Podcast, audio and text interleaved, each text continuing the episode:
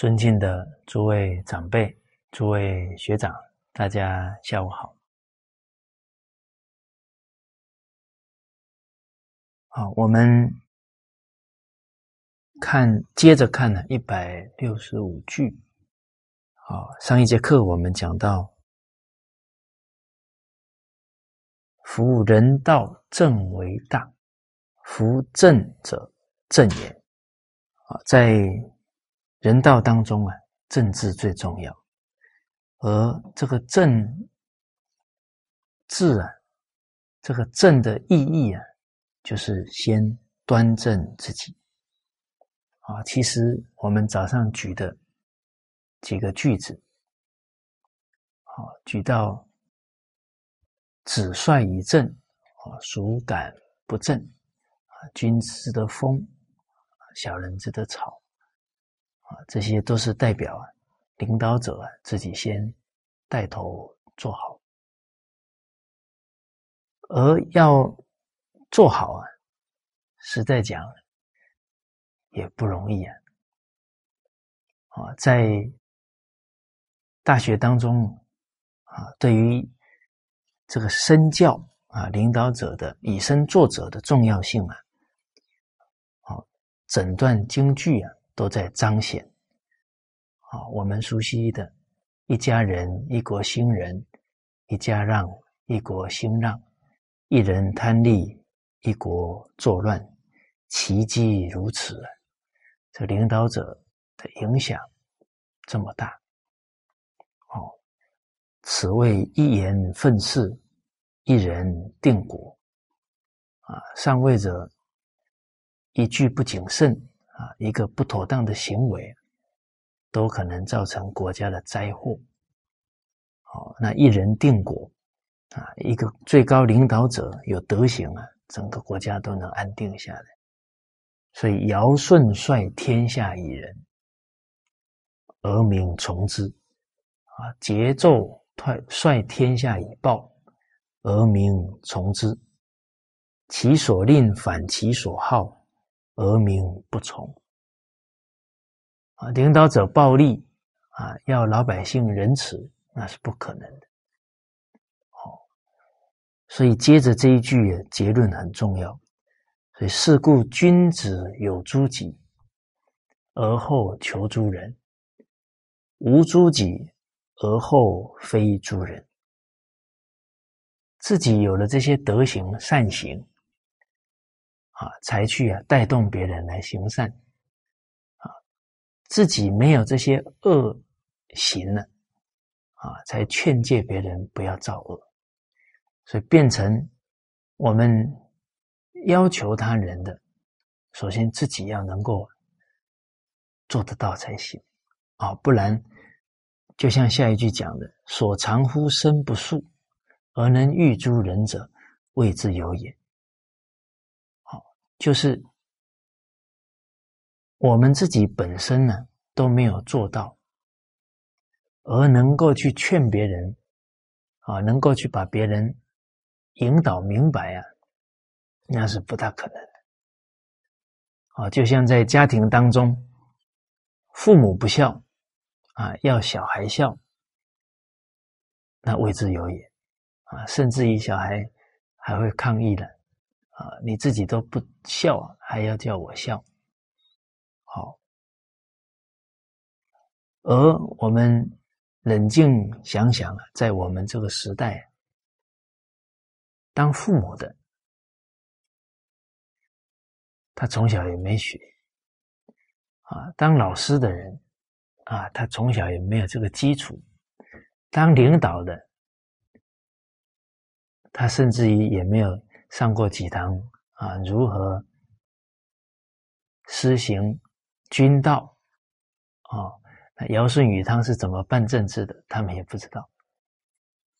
哦，所以在这样的一个基础上啊，要真的能够以身作则，那是有相当的。难度，首先呢，能不能明理第二呢，明理以后啊，能不能关照？啊，关照以后啊，能不能痛下决心改过？哦，所以我们这几节课啊，都是讲到为政，那就是当领导，所以在礼上啊，都知道要先以身作则，这个理应该是很清楚的。但是能不能关照到啊？那这个就得要有很高的警觉性，甚至还要旁人的提醒了。哦，比方啊，我们会说，哦，某某人很傲慢，很可能我们自己在讲的时候啊，我们的态度也是在批评他，当下可能自己啊。也很傲慢，好啊。比方我们做一个领导者啊，我们在说啊，学传统文化的人啊，在台上讲课的人呢，他们自己要言行一致，要做到好。然后做领导的，首先也要自己做到。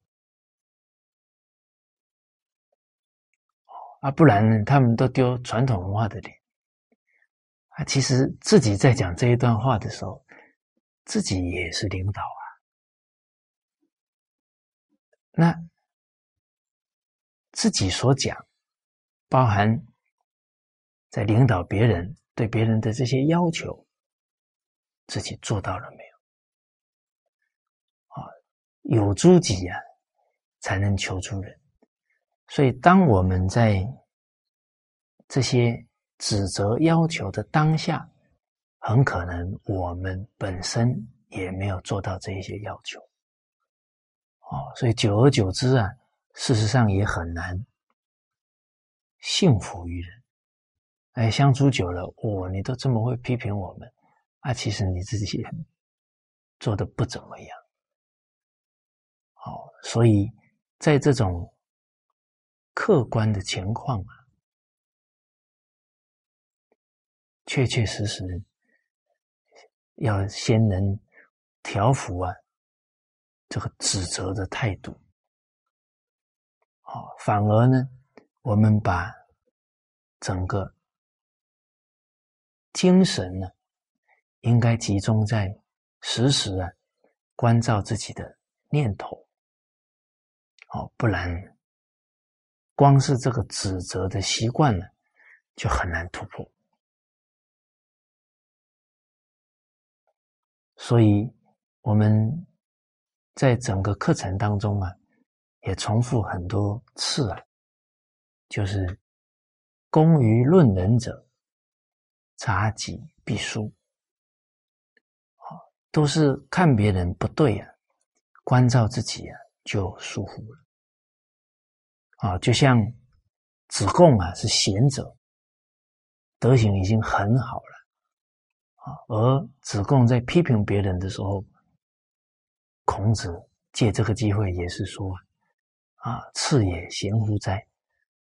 哦，那也是期许弟子啊，你的德行还没有达到圆满啊、完美啊，还要再下功夫啊，不能都是。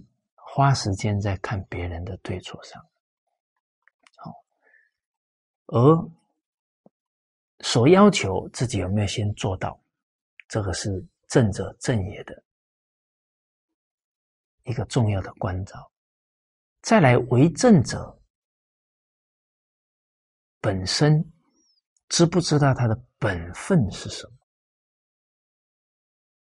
哦，我记得有一次。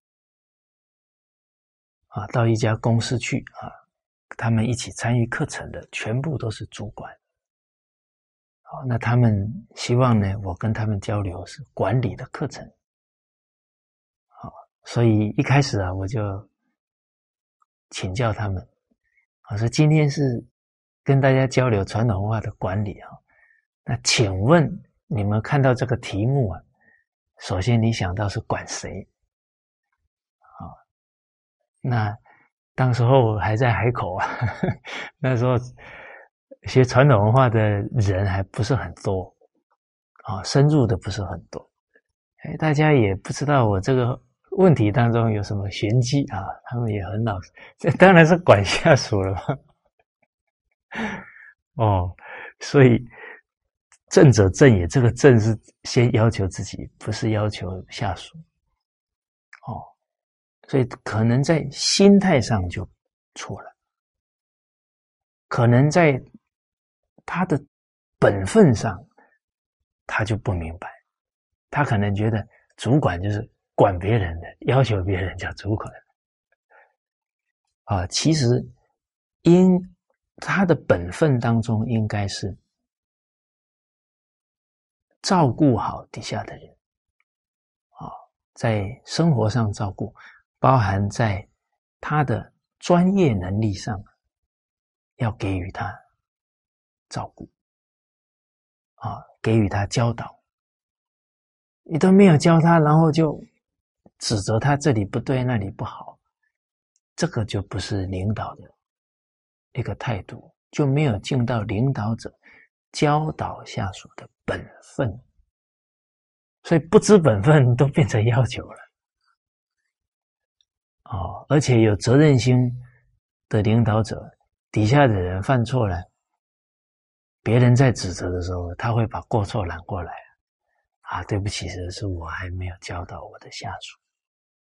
哦，不是他的错啊，是我的错。啊，这样的领导者知本分，而且。跟着他的人呢，有安全感。哦，好，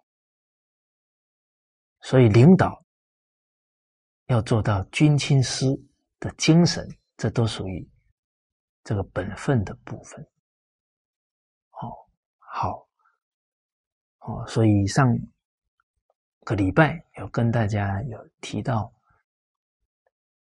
啊，在丰田的管理。他下属出错，第一个，他最近身体状况怎么样？啊，第二个，他家里有没有情况？啊，就爱敬的心呢，来处理这个情，处理这件事。第三，他该会的能力有没有教他？再来，出错了。是不是我所给予他的这些作业流程还需要修正？哦，哎，都是先看看，哎，我有没有尽到关怀的本分？我有没有尽到这些工作指导的本分？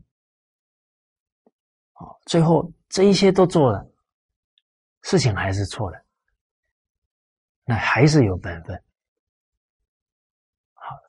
当下借这个机会啊，指导他，让他终身不忘，啊，从中啊得到宝贵的教训，这也是机会教育，这也是军亲师当中师的本分。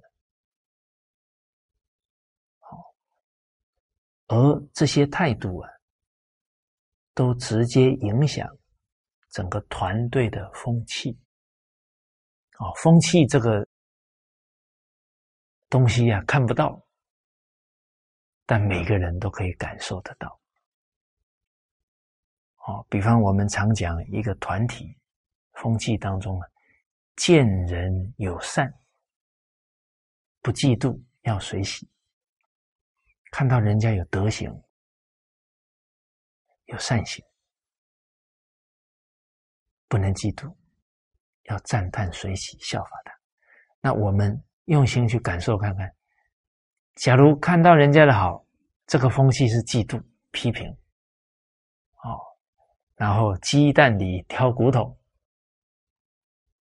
啊，那这个这个氛围一定让人很难受、很压抑的，啊，都是水洗，都是善叹，都是效法，哇，这个团体呀，欣欣向荣，好，而且每个人心量越来越大。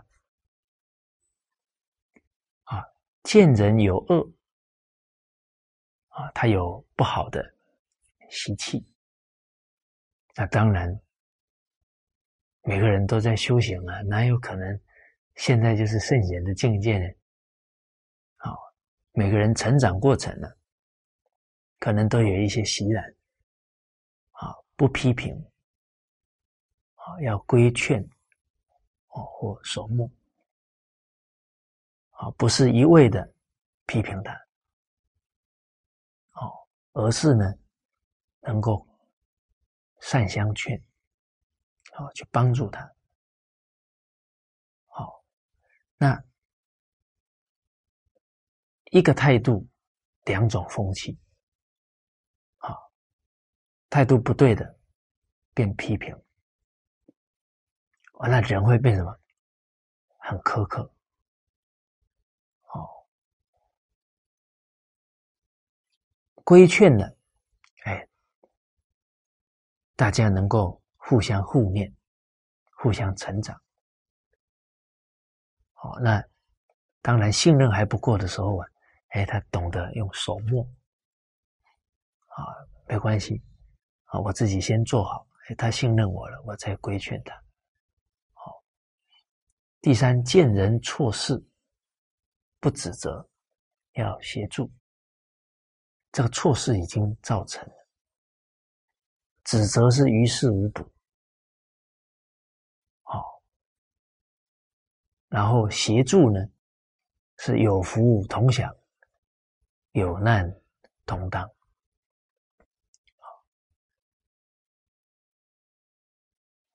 所以从这样的分析来看，我们每一个领导者在面对事情啊，都能够关照到。我们当下的态度，对团队啊都有直接的影响。哦，那更要时时以经典来对照啊，不可以随顺自己的性格脾气呀来处理事情。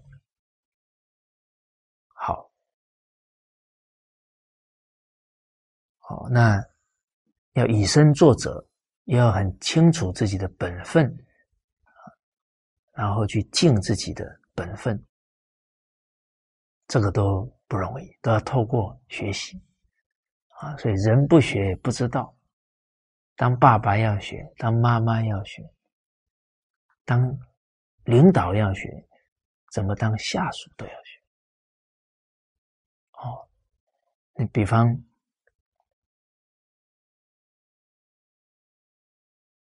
跟领导请假，哦，啊，对领导讲，哎，我明天，哎，什么什么有事啊，我明天不来了，好，请问诸位学长，这样讲话像不像下属？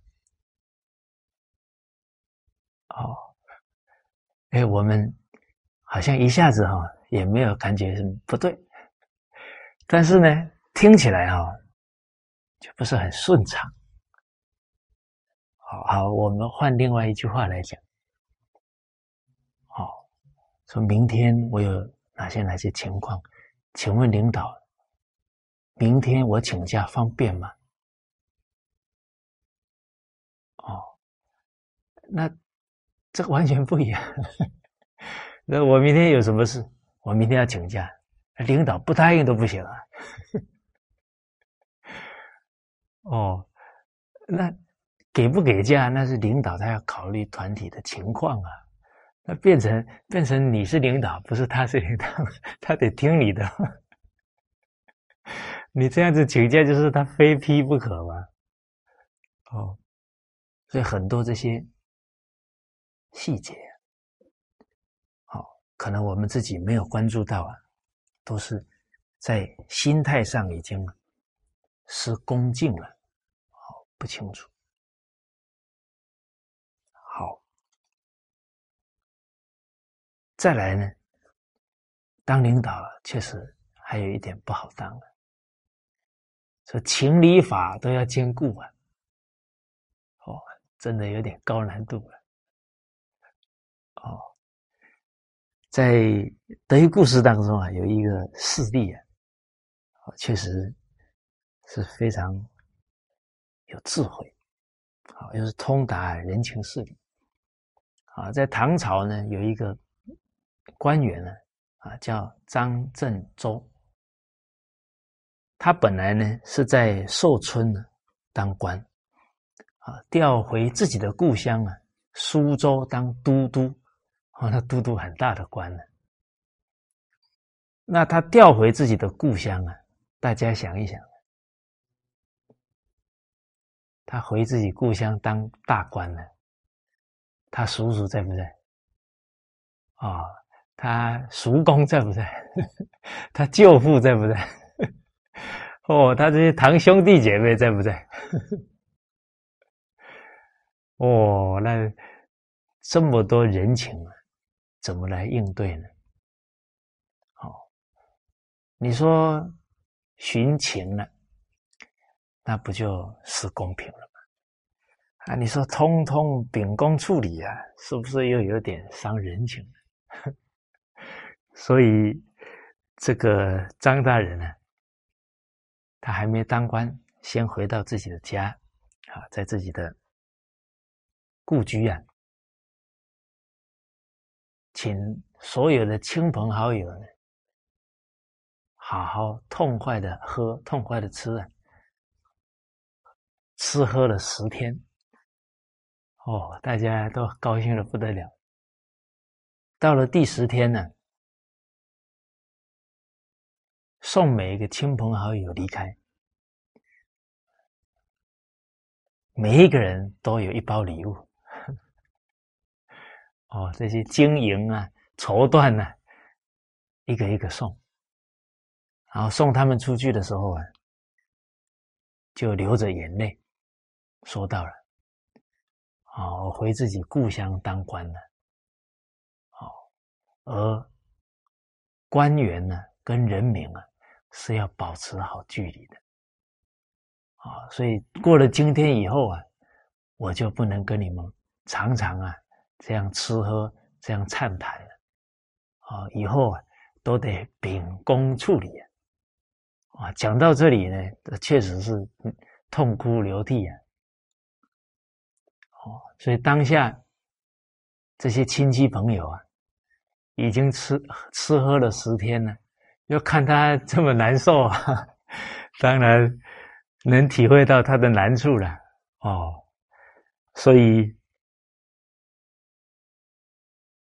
这个他当官以后啊，就没有亲戚朋友啊。透过私人关系啊，再来给他讲情。哦，他都没有亲戚朋友来找关系呀，老百姓服他了。哦，所以一下子当下大家都都很安定了，啊，都没有心不平了。啊，围观者假如偏心了，底下就不平了。哦，所以他这个做法，理是尽了。哦，所以理讲分寸呢，他这个处理的分寸拿捏的非常好。他法也尽了，啊，他在每一个人离开的时候，告诉他官名礼格啊，啊，不能再这么亲密了，哦，很多事我得秉公处理了。他也把法律啊彰显起来了。而他讲话的时候，句句都是发自肺腑啊，这个情也很深呢，这是情理法啊，就坚固了。哦，好，所以以后我们做领导者啊，遇到这种情理法的事情啊，哎，可以参照这个 精神啊来处理，应该会得到一些很好的启示跟方法。好，所以正者正也，君为政，则百姓从而正矣。接着呢，哀公又问孔子：“敢问为政如之何？”那请问，为政具体从哪一些地方下手呢？啊，既然要以身作则，那从哪里做起呢？孔子对曰：“夫妇。”别父子亲君臣信三者正则庶务从之矣。那孔子对哀公讲到：“夫妇别，父子亲，这都是属于啊家里的伦常。哦，所以一个为官者要想治国，欲治其国者，先齐其家。所以在大学里面啊，就讲到。”治国必先齐其家，好，也举到了夫妻。诗云：“桃之夭夭，其叶蓁蓁。之子于归，宜其家人。”啊，就讲到太太啊，这个女子出嫁当太太啊，她都是啊，想着怎么样啊。去团结这个家庭啊，去兴旺这个家族。那他的家庭就可以啊垂范人民啊，所以移其家人而后啊，就可以教国人啊。就像文王对待他的妻子太氏啊，他们的夫妻的相处啊，啊，在。很多诗歌当中啊，都歌颂，那这个就是起到了一个教化人民的一个风范效果了。接着大学又说呢：“诗云宜兄宜弟，啊，一兄一弟啊，而后可以教国人，啊，兄弟和睦了，啊，父子相亲了。”哦那我们中国的老百姓啊，特别善良，啊，看到领导者是好榜样啊，都会互相传送，啊，所以很多菜市场都是在打听这些围观领导者啊，他们家里是不是有哪些感人的事情啊，所以接着大学讲诗云其仪不特。他的行为啊，都非常的好，非常有道德，没有出差错，啊，不止影响国人呢，正是四国，还是邻近国家的好样板。所以其为父子兄弟主法，而后明法之也，就是他在扮演每一个角色的时候，啊，都把那一个角色应该尽的。本分做得很好，啊，他当父亲是好父亲，当儿子是好儿子，啊，我们看武王，他还没有，啊，武王纵使是当了天子，哦，他还是有爱他的兄弟姐妹，啊，武王在做世子的时候，他还是孝顺文王。啊，敬他为子之本分。哦，那包含周公，他当弟弟，啊，他也是天下的榜样啊，他自己宁可减损自己的寿命，祈求他的兄长武王啊，这个病可以好。哦，所以兄父子兄弟主法，而后明。法之也，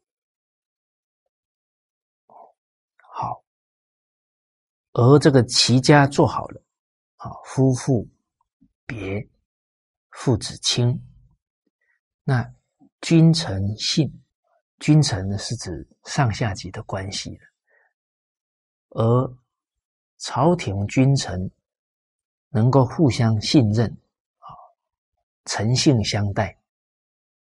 那整个各行各业的这个团体，他们也有君臣关系，啊，都是效法朝廷的风气的，哦，所以上下正啊，三者正啊，这三方面都端正了，则庶务从之矣。这个数物就是万事万物的关系呀，都跟着理顺了。啊，其实我们常常听到啊，这个人心善啊，五伦关系和睦，风调雨顺啊，人心不善，灾祸就很多啊。哦，所以这些伦常都正了，当然啊，这万事万物的关系呀，啊，都会。相处的很好了。好，那我们接着来看下一句，一百六十六句。好，我们一起啊念一下：天地为大矣，不成则不能化万物。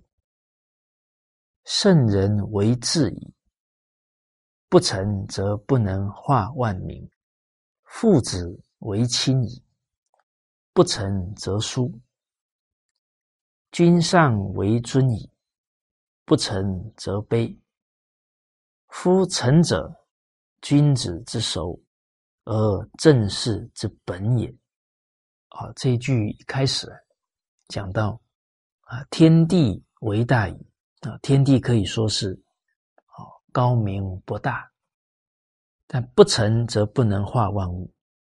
好，假如天地不成呢，就不可能化育万物。啊，因为天无私父啊，地无私在。啊，这天地啊，对万物都是无私的，啊，去利益奉献。啊，所以天之道。利而不害，好。老子当中又讲：生而不有，为而不恃，功成而弗居。啊，所以这天地就是无私的奉献精神，所以它成了，才能化育万物。哦，他没有任何目的啊，没有任何要求啊。哦，我们。人与人相处，啊有带目的性啊，有要求了，那就不真诚了。好，而且这个真诚当中啊，还自强不息，所以真诚的心啊是不会变的。好，会变呢，那可能还是一时啊比较情感用事、冲动而已。啊，所以我们看世间人用真心的少，啊，会变化的情感呢，那不算是真心，哦，还还是虚情假意比较多，那当然，我们一谈到虚情假意呢，不要先想别人，哎，自己。对任何亲戚朋友，那一份爱护、尊重啊，一有变化，那也提醒我们，我们用的还是还是虚虚假的心。好，大家有没有看这个大地看谁不顺眼？不养谁了？哦，这个这个上天呢不不保护谁了？没有，没有这样的事情。好，接着是经文说的：“圣人为治矣，不成则不能化万民。”圣人可以说是睿智了，但不成的话呢，他不可以教化万民。当然，圣人他是慈悲啊，有智慧。这个智里面没有慈悲啊，那就变成感情用事而已，那就不算是圣人。所以圣人之所以能够化万民，是他是诚心啊去处事待人接物，所以他的言语恳切啊，令人感动。啊，我们认识一些很有德行的长者，我们亲眼看到，啊，他跟人家谈话呢，一开口啊，两三句话呢，对面的朋友啊就流眼泪，而且是第一次见面，哦，那个是真正人家听他一两句话就可以感觉到那种诚心啊。尤其现在的人都很缺乏爱。哦，现在你说十个家庭啊，夫妻不吵架的有几对啊？那假如夫妻常常吵啊，这孩子从小成成长，他就一定缺乏真心的爱护，因为家长都感情用事多，情绪化多，所以遇到这种无私的人。一心一意要利益人的这样的长者，哦，他的言语很快就让人家感受到。哦，我还见到，哦，有一个女子啊，啊，遇到一个很慈悲的人，从遇到他，听他讲第一句话，到离开啊，其中啊。应该有五六个小时，从听他第一句话到离开五六个小时，还在流眼泪。哦，哦，所以这个感人自身呢，都要靠真诚。而我们现在传统文化啊，也非常多。自是人人愿意来投入、来奉献，啊，在全球华人也有不少讲师啊，在弘法。那讲课的时候啊，哎，确实引经据典，头头是道。那听众啊，他会。很感佩啊，很仰慕啊，结果下了台，私底下，哦，这些听众啊，遇到了，看到他很激动啊，哦，然后就冲过去哈，啊，多听他讲两句话。哎，可是当下呢，这个讲课之人呢？假如表现出很冷漠，哦，那个言语啊，一点都不亲切，甚至还有点好像嫌弃对方，哦，那会讲课很聪明啊，但是假如没从心地上下功夫啊，啊，没察觉到自己不不够真诚呢，那给这个听众的杀伤力就很大了。因为他一下子那个形象差别太大，哎，那个真的会让人家精神错乱，调不过来。哦，一个他这么仰慕的，突然这么冷漠对待他，哦，他会可能会内伤很多天。哦，所以能够得到他人的尊重啊。是要诚惶诚恐啊，要珍重这一份信任，哦，更应该啊真诚对待。我们还曾经听到讲课的人说：“好啊，下一节课我一定让他们哭。”这这个这个讲这个话都不真诚了。你讲课是。自然的流露啊，大家起互相交心哈，很自然，感动，怎么会是好啊？下一节课我一定让你哭，这个会不知不觉哦，哦，有时候没有关照到自己的态度啊，哎，前一两节啊，真诚流露啊，大家也很感动。慢慢掌声多了，赞叹多了，哇！你讲课讲的真好啊！开始在琢磨这个课要怎么讲啊？这句话要怎么讲才会赢得掌声？哦，那把这个精神呢，不是用在提升心性，而是用在这些言语的推敲啊、琢磨上了，那慢慢这个尘就会退了。好像讲的越来越言语上越来越精彩，哎，可是听众比较敏感的人觉得越来越不感动了，哎，这个都是很微妙的。哦，好，那接着呢，我们看下一句讲到，叫父子为亲矣，不成则疏。父子可以说是最亲密的。而且这个父子有亲啊，这是天性啊，不是说人刻意去教的。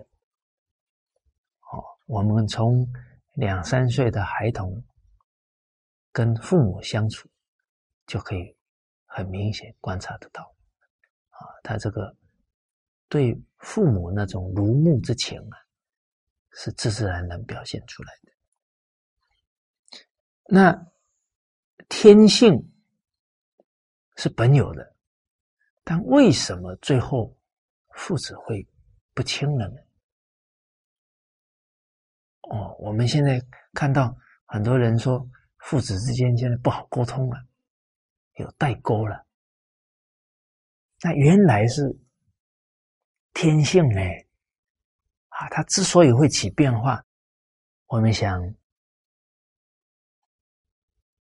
为人父母者应该负。比较大的责任，因为孩子是我们养育教育大的。哦，我相信没有孩子不愿意跟他父母那种亲密啊，跟他小时候一样啊，那是人生的幸福啊。哦，那首先，为什么孩子会慢慢没有办法发自内心的？尊重父母，哦，父母讲一套，做一套，那慢慢的，孩子这一份天然的信任会受影响啊，我曾经看长辈打孩子，为什么打他呢？孩子阻止他去赌博，他还打他的孩子，我都在现场，那。孩子这种自情啊，希望父母不要去赌博啊！那人家看了应该很感动啊，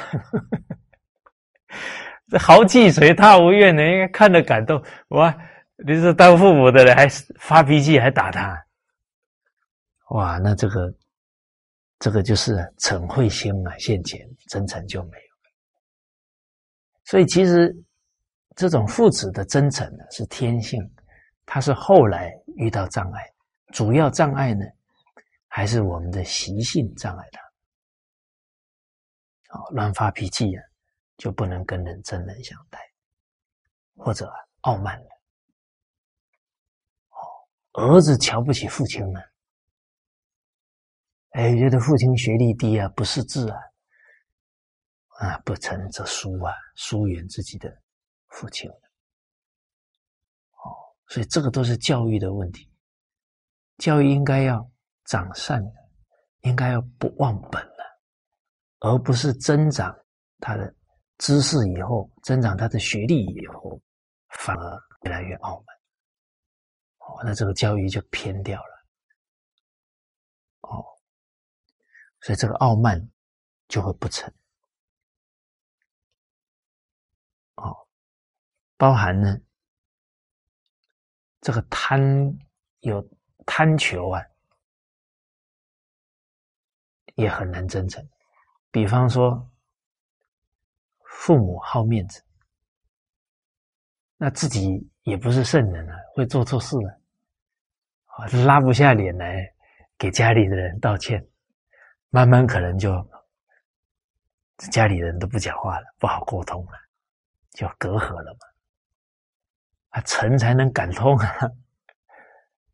哦，所以很多学的传统文化的家长，哎，感觉到自己啊，确实过去有很多不对，应该啊，跟家里人道歉。哇，真的发自内心啊，忏悔、反省。哎，家里的人确实又回到以前，可以畅所欲言了，啊心里的话可以互相倾诉啊。所以自家不能有秘密啊，不然就不真诚了啊。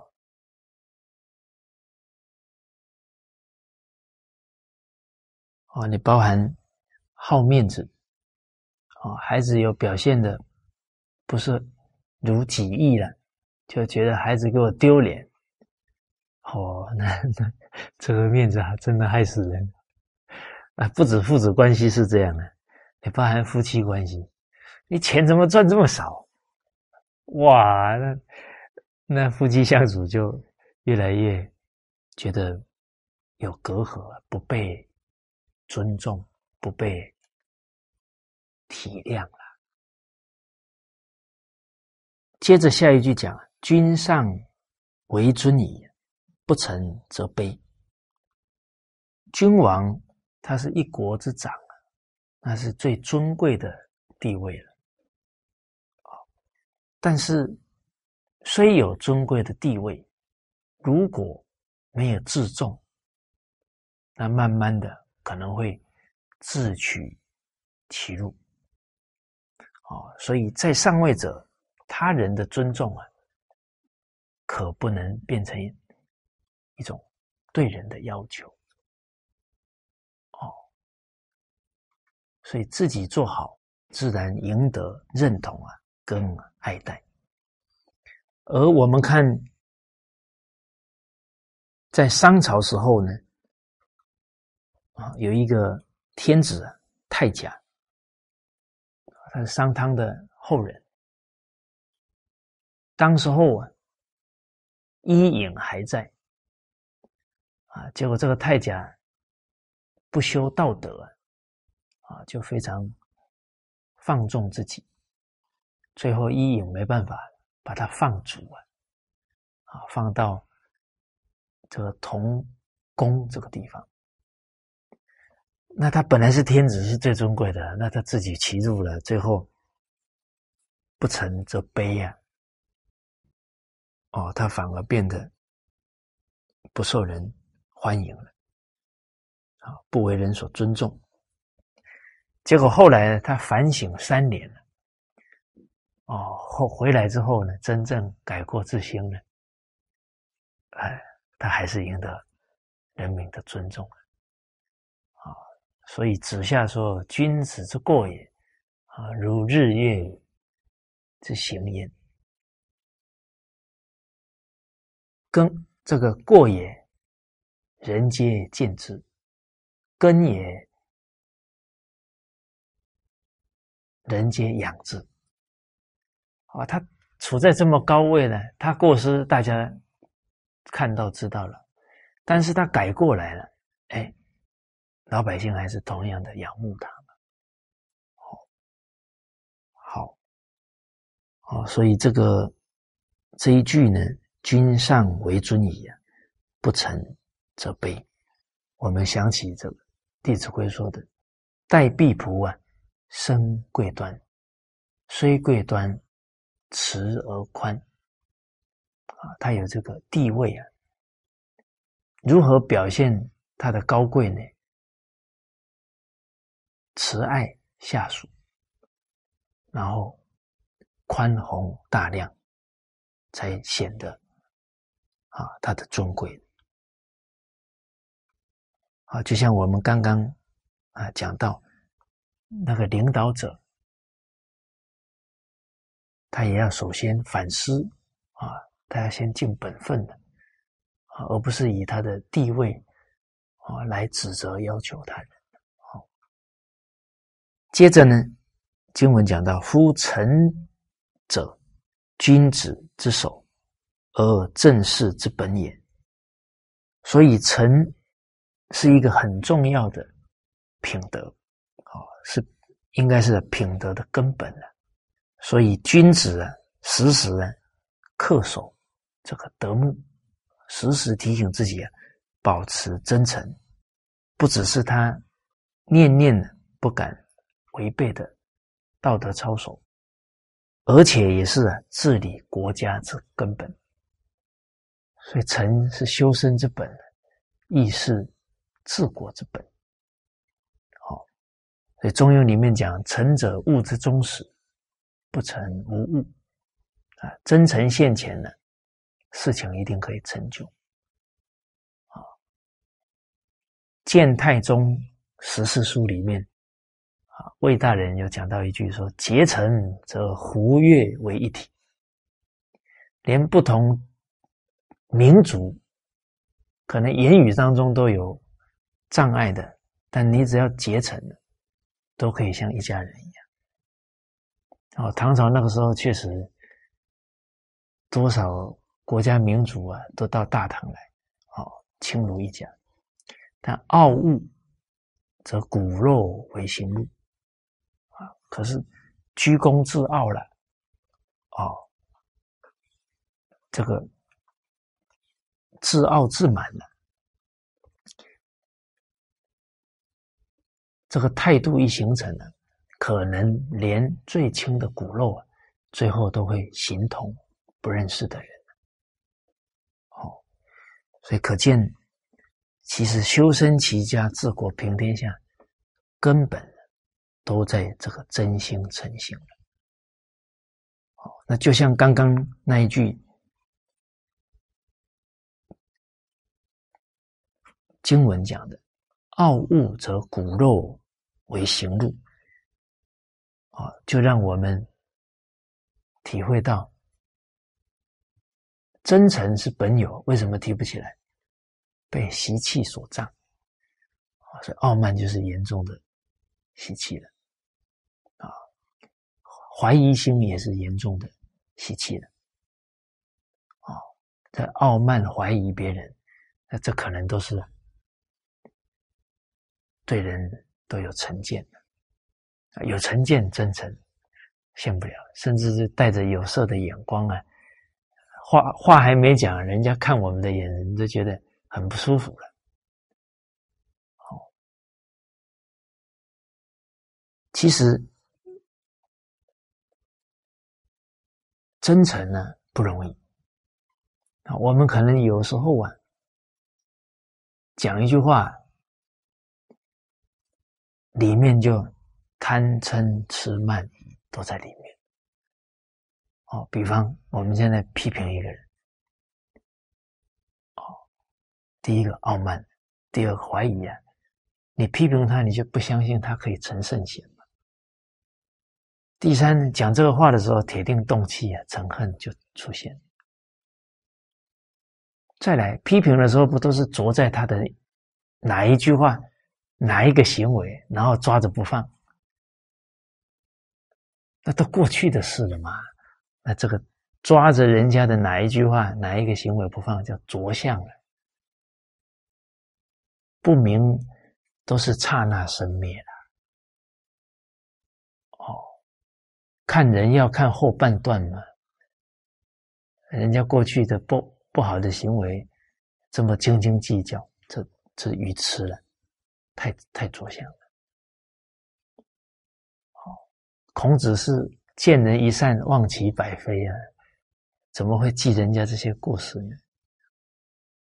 哦，那个嗔、痴、慢、疑，可能都在一句的话的态度当中都有，所以这些东西都要去掉才能真诚了。有没有贪？还是有。其实我们在批评别人的时候，可能那个目的里面都要别人认同我，不认同他，那这还是还是贪在里面了。哦，所以这些习气呀，往细处去看呢，都很维系，都得要啊，不自欺，才慢慢才看得清楚。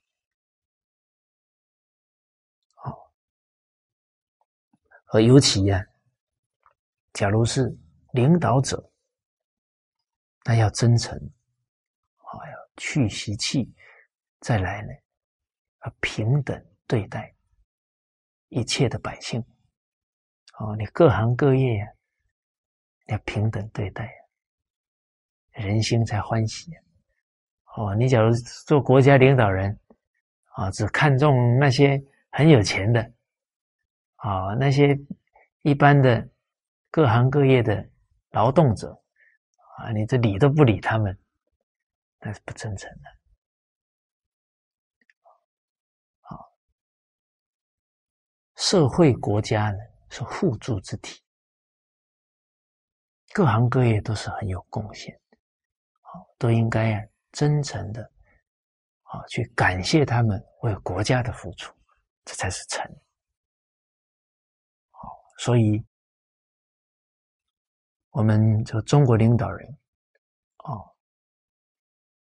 温总理我们常常看到啊他们的身影啊，在下水沟呢啊，去给这工人致谢啊，这些这种慈爱。真诚的，哦，感动无数的劳动阶层，好，好，好，包含啊，国家领导人在除夕夜的时候，啊，会到这些老百姓家里，啊，去一起用餐，然后也看看啊，他们过冬的情况。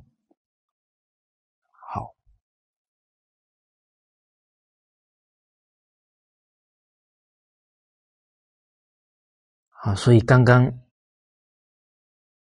讲到的这个尘呢，是被习气所障啊。那我们就要从很多生活的这些小地方啊，时时能关照念头啊。比方要不贪呢，呃，打掉自己所有要求的念头。控制的念头，好，这个很很不容易，一下子就可能会冒起来。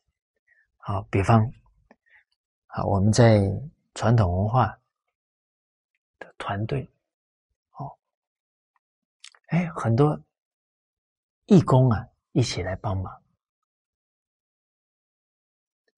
那我们对义工来帮忙是什么态度？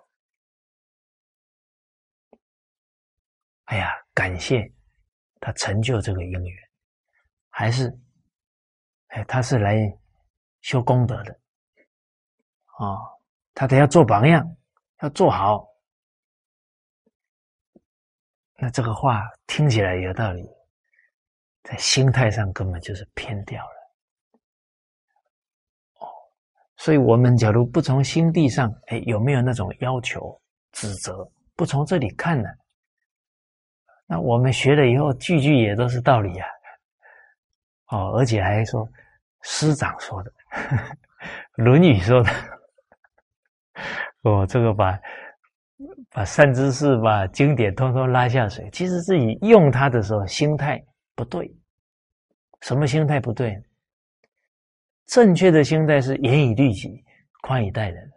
啊，我们一心态不对就反了，严以律人呢？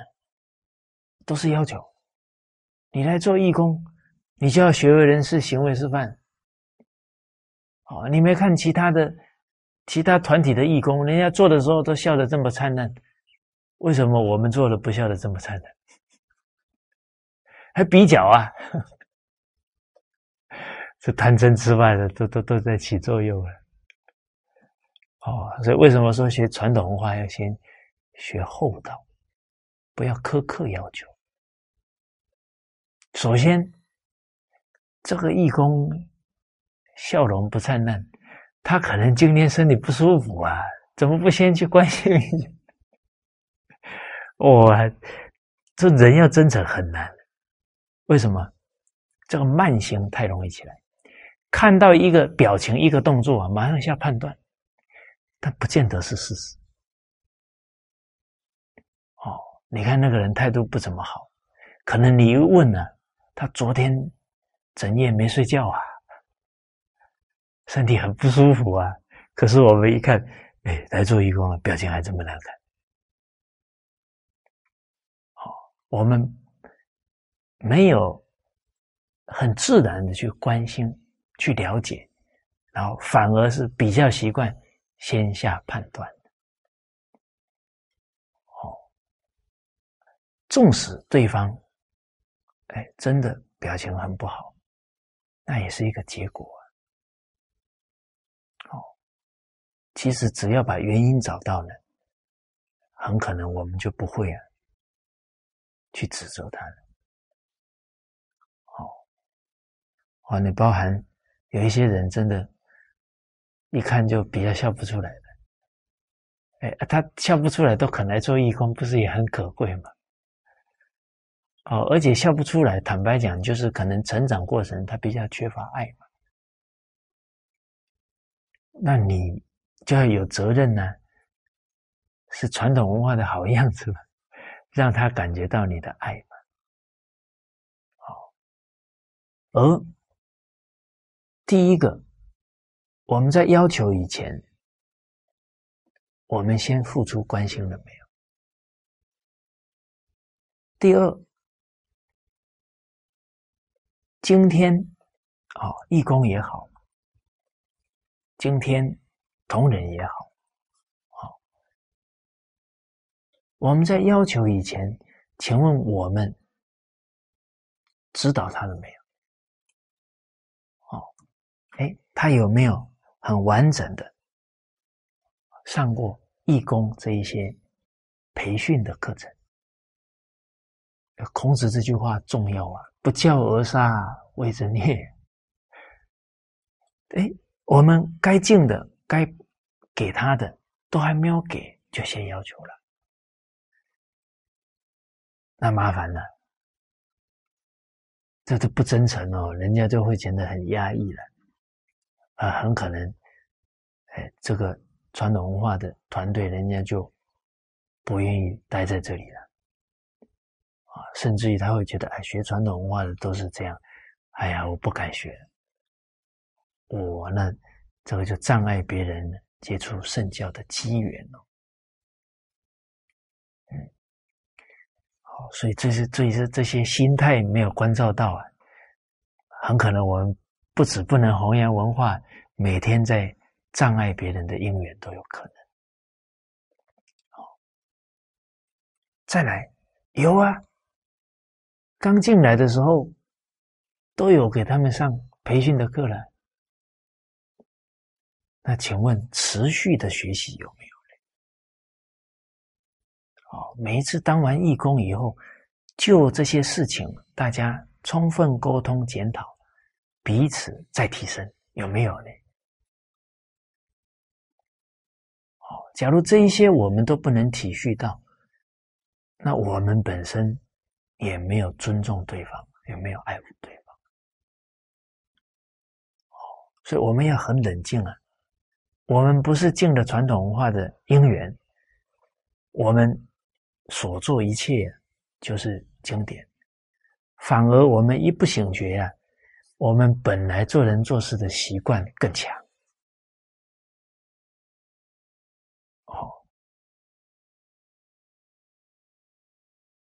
我们常在举例啊，英国工业革命啊，把整个人类。努力的方向啊，带上物质的追求，最后把人也当产品了。哦，当产品就是进去生产线出来，吭就是一个大学毕业生。啊，大家看现在这些产品好不好？现在企业界觉得这些大学生。只会考试啊，不会做人了。但人不是产品啊，人不是机器呀。啊，人每个人的差异都很大，他开窍的时间也不同啊。怎么可以同一个标准呢？所以大家看，不会读书的一下就被否定，因为考试变成标准，啊，一被否定，一被放弃，哇，他怨恨老师，怨恨教育，怨恨社会。接着我们再看，成绩都考得很好的，就变优秀了，也不是啊，因为人不是产品啊，你要不断的启发他的心性啊。启发心性哪可以用考试填鸭这样大的道理哦，结果我们看到成绩很好的也很危险，得失心特别重，所以每一次到那个期末，哇，学校如临大敌啊！跳楼自杀的学生太多，哦，所以这一些。情况啊，都很值得我们冷静啊。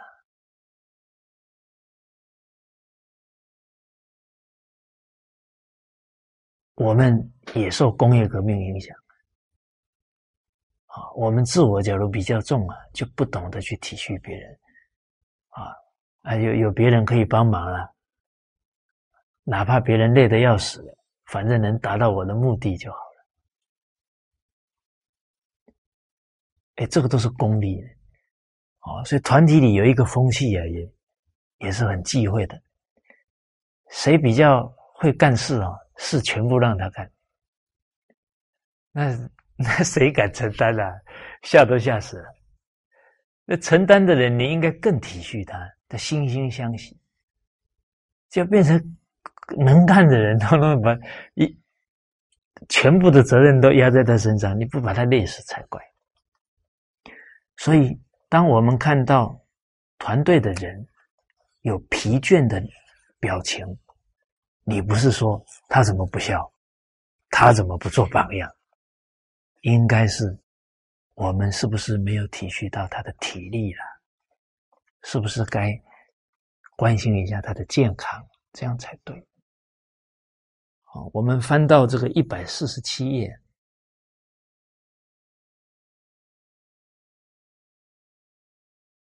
三百一十四句啊，这是在敬圣当中的见解给我们的启示啊。经文里讲到的，鸟穷则啄啊，鸟被逼到极点呢，它就要啄了；兽穷则绝，兽被逼到极点，它就得反抗啊，用脚。用爪，好去抓了。人穷则诈，人被逼到极点，就就会欺诈。你被人被逼到没有办法生存了，那那当然他就会只好欺骗了。马穷则易，马被逼到极点，啊，被累到没办法喘气了，那他就要逃奔掉了。所以从古至今啊。啊，自古及今，未有穷其下而能无为者也。用前面的这些譬喻，让我们体会到，古往今来，未有就是从来没有见过一个国君呢，逼迫臣民到走投无路，而自身呢还能很安稳啊，没有危险，那是不可能的。哦，那让人民没有办法生活，那人民只好反抗了。哦所以，真诚能感通人的。但是，我们假如提起的是这些习气啊，那无形当中啊，给人压力、伤害人，自己可能不自知了。好，好，好，所以。不贪，啊，不嗔，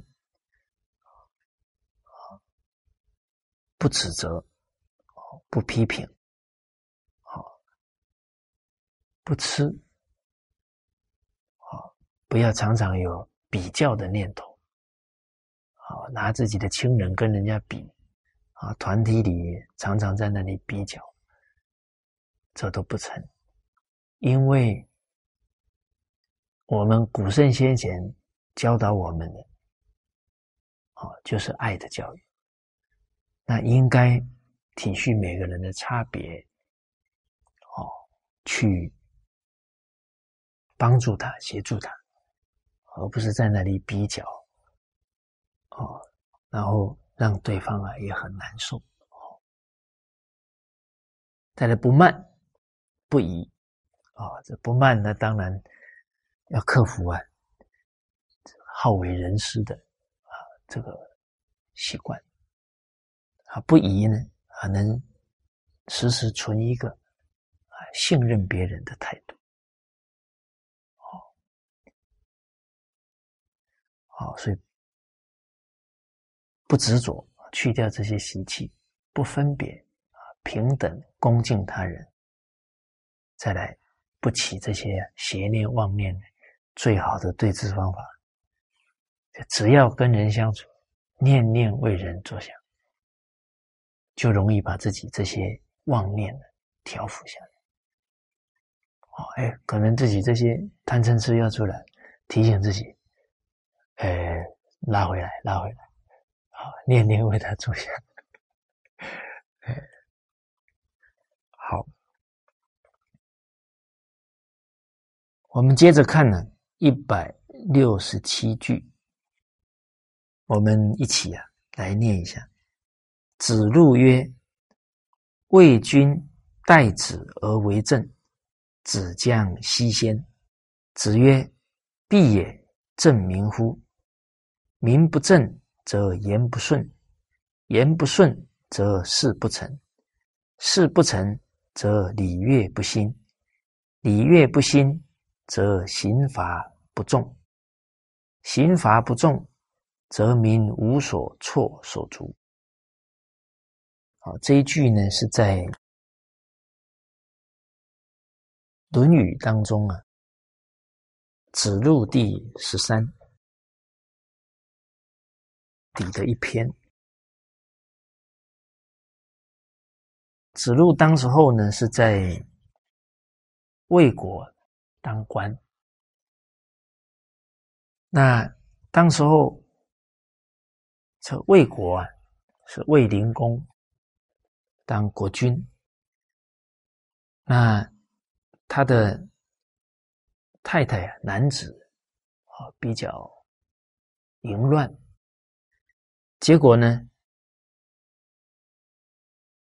这个太子啊，蒯聩啊，羞耻他的母亲男子这样的行为，然后想要杀害男子。后来这个事事机啊败露了啊，他就奔往。宋国逃出去了。那后来是他的儿子泽啊，就是蒯聩的儿子啊，卫灵公的孙子即位。啊，那他儿子即位以后啊，这个蒯聩呢，后来又回到魏国。回来几年以后啊，又跟儿子争位置了啊，最后儿子泽啊就出离了啊，这个蒯聩自己啊又立为魏君啊，这个就是历史当中讲的这个父子争国了。好，所以在一些古人的注解当中啊。他们会推说推断了啊，这一段话呢是在当时候，哦，则当国君啊，蒯聩啊，又回到自己国家里面来。好，那这个证明啊，有些专家学者讲，就是正父子之名，就是蒯聩啊是父亲。所以应该让他来继承国君的位置。啊，而儿子啊，应该啊退让。可是这个儿子哲呢，虽然是儿子啊，可是事实上他已经继位好多年。何况呢，卫灵公在世的时候啊，已经啊不信任这个蒯聩啊，而有意啊立自己的孙子哲做太子。所以就有这些不同的看法，但是到底是不是孔子的看法啊？这个我们不敢断言 啊。所以有这个事情呢，典故是这样的哦，让我们了解到，假如你现在在魏国，你心会不会有点不安？君上父子是这个情况啊，有点头大了。哦，所以大家看，一个家族、一个国家会有不安呢，往往就上位者这些情况没有理顺。好，我们在上这个古文读本里面。郑伯克段于鄢呢？当时候，郑郑庄公跟弟弟公叔段最后冲突了。哇！你看那个要死多少人命啊？可是起初就是什么问题啊？就是妈妈偏爱弟弟，最后搞成这样。哦，所以上位者很有福报啊。可是他一偏颇，那造的罪业真是大。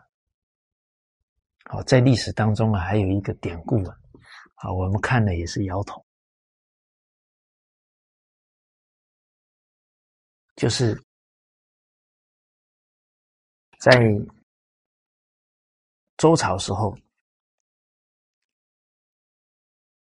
这个鲁国的国君呢，鲁武公带着自己的孩子瓜跟细呀，去见。周宣王啊，去拜天子嘛。结果天子看了以后啊，就特别喜欢这个弟弟戏，然后就要立戏为国君。就鲁国的两个世子，他就要天子就要立这个弟弟为国君。旁边的樊仲山府啊。就劝谏了，天子啊，你不可以立这个弟弟为国君呐，因为你这么立哈，不顺情理啦。哥哥是长啊，你废长立幼啊，所以你这个决策假如不顺情理啊，底下的人可能他就不能遵守了，他就要反抗了。可是呢，他一反抗呢，又是你的命令啊，那是不是又要被你给诛杀处罚呢？好，所以天子啊，出任何的命令啊，都要符合情理才行啊，不然后患无穷。好，结果这么一讲啊。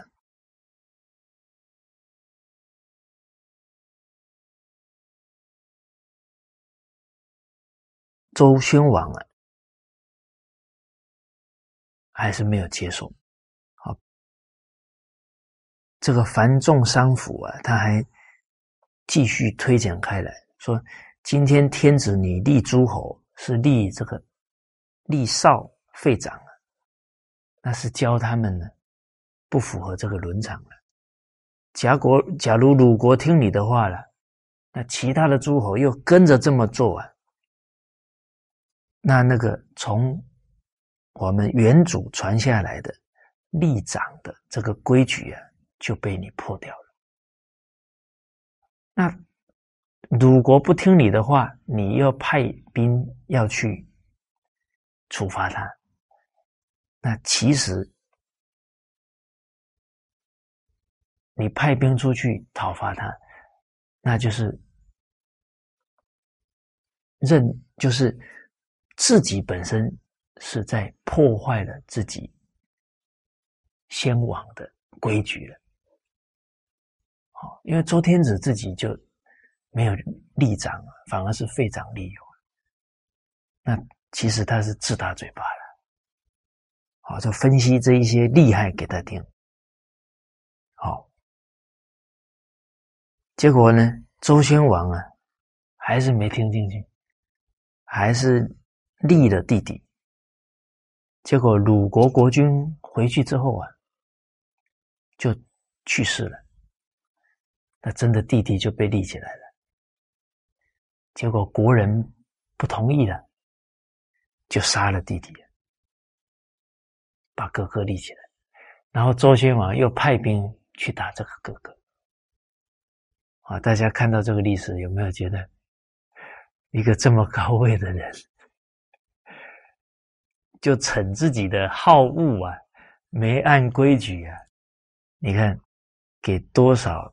人民添了痛苦，哦，而这其中啊，也是没有考虑到名正言顺的问题了。啊，立长，这个就是名正，哦，名分正。我们看这个经文里面讲的啊，子路问孔子啊，如果魏国的国君呢？打算请你来辅助他治国，不知道您将以何事来先做？那孔子讲了：“必也正名乎？啊，一定啊，从名正言顺的啊正名分呢开始做起。当然，孔子讲这一段是不是提到当时候历史当中这个？”蒯聩跟他儿子择的这个名分，这个我们就不下这个判断啊，不揣测圣意啊。但纵使没有这个典故啊，这个理还是非常重要、非常透彻的。因为名不正，则言不顺啊，名与事实不相符合，那讲话就没有。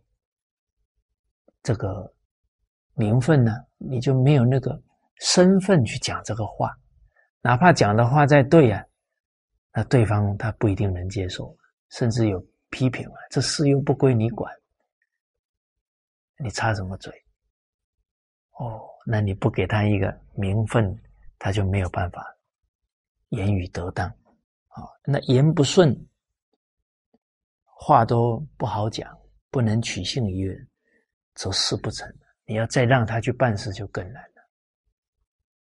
哦，你比方你的在团体当中啊来了一个人，大家也不知道他是哪一个职位，然后他开始在那里分配工作，你说大家会听他的话吗？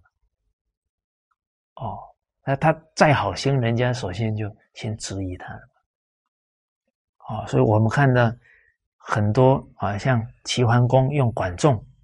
他就先证明啊，他重富啊，他名分有了，他地位定了，他办什么事情，大家心服口服啊。哦，所以言语不能顺理成章了，那办事就更难成功了。那普通的事都办不好啊，事不成则礼乐不兴。哦，你这些事情都不能够理顺了，更何况是整个全国的礼乐教化要来推展。我们看到这个礼呀，它是行为的规范呢，它要求的就更细了。哦，那要要能更方方面面的，哦，都符合这些规矩才行。哦，所以礼乐的教化不能够办得很好，啊，不能兴起，那人民没很好的受到这些教化的，那可能就会做做错了，那做错了，我们用的这个刑法又不妥当，啊，那刑法用之不当了，那人民就感觉好像无所适从，啊，呃，好像不知如何是好，好，那这个天下就会乱，哦。其实，假如我们在一个团体里面，啊，好像不知道自己的名分、自己的本分，好，以至于好像。哎，整个上面交代的啊，或者组织也没有规划好啊，甚至动辄得咎啊，做什么都错，那真的会变无所措手足了，都不知道如何是好。好，那今天的课程呢，先跟大家分享到这里。好，谢谢大家。